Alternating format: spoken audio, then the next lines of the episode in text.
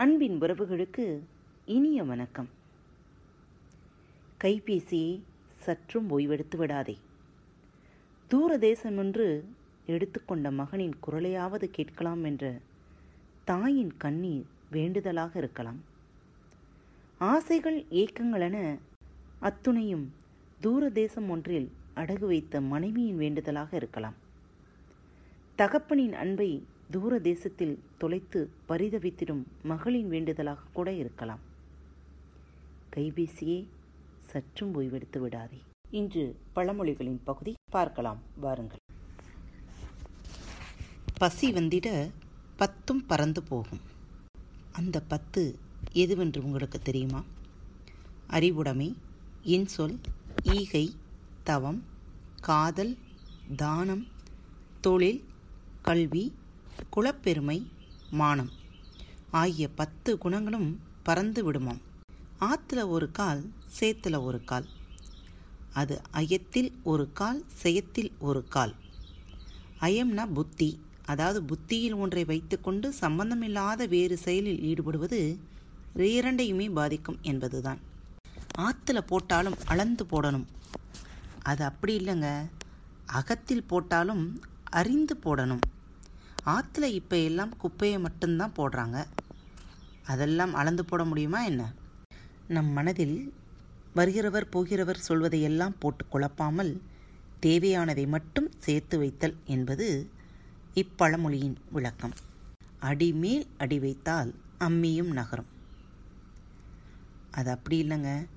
அடிமேல் அடி வைத்தால் அம்மியும் தகரும் என்பதுதான் சரியான பழமொழி. எறும்பு ஊற ஊற கல் தேயும். இந்த பழமொழியும் அதோட தங்கச்சி மாதிரி இருந்தாலும் அது அதுக்கானதில்லை. அம்மியானது அது செதுக்குனவன் ஆரம்பித்து வீட்டு பெண்களிடம் தினமும் அடியோ அடின்னு வாங்குது. எவ்வளவு பெரிய ஆளாக இருந்தாலும் ஒரு கட்டத்தில் உடைஞ்சிருவார் என்பது போல இவ்வளவு அடி வாங்குற அம்மியும் ஒரு கட்டத்தில் தகர்ந்து விடும் என்பதுதான் இதன் பழமொழி. பழம் நழுவி பாலில் விழுந்தது போல. இது பழம் நழுவி பாலில் விழுந்தது போல இல்லைங்க. பழம் நழுவி பாகில் விழுந்தது போல. அழகான பொண்ணு பக்கத்தில் உட்கார்ந்தா பழம் நழுவி பாலில் விழுந்துருச்சுங்கன்னு நினைப்போம். அதுவே எலுமிச்சம்பழமாக இருந்தா? பால் செத்துருங்க. கண்டதை கற்க பண்டிதன் ஆவான். அது அப்படி இல்லை கண்டு அதை கற்க பண்டிதன் ஆவான். ரோட்டில் கீழே கிடக்கிறத எல்லாத்தையும் எடுத்து படிக்கிறவங்க எல்லாருமே பண்டிதன் அல்ல. நல்ல நூட்களை தேடி கண்டுபிடிச்சு படிக்கிறவங்களே பண்டிதன். பகையாளி குடியை உறவாடிக்கிடு இது நம்ம ஆளுங்க வச்சுக்கிட்ட பழமொழிங்க.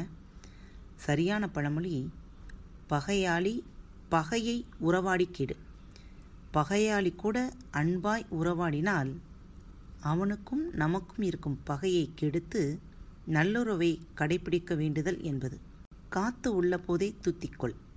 இந்த பழமொழி உணர்த்தும் பொருள் பெரியோருக்கு காத்து என்பது இங்கு உயிராக குறிக்கப்பட்டுள்ளது. அறியாமையை துரத்தி கொள்ள வேண்டும். பெரியோர்களை வைத்து உள்ள பொழுதே நமது அறியாமையை துரத்தி கொள்ள வேண்டும் என்பது இதன் பொருள். ஓட்டை கப்பலுக்கு ஒன்பது மாலுமி. மனித உடலையும் ஒன்பது துவாரங்களையும் குறிக்கிறது.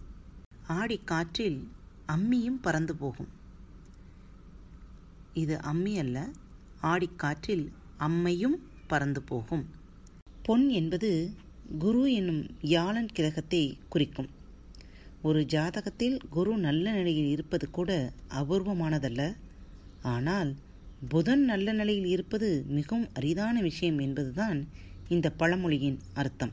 பொன் கிடைத்தாலும் புதன் கிடைக்காது. ஒருவருக்கு செல்வம் கிடைப்பது கூட அரிதல்ல.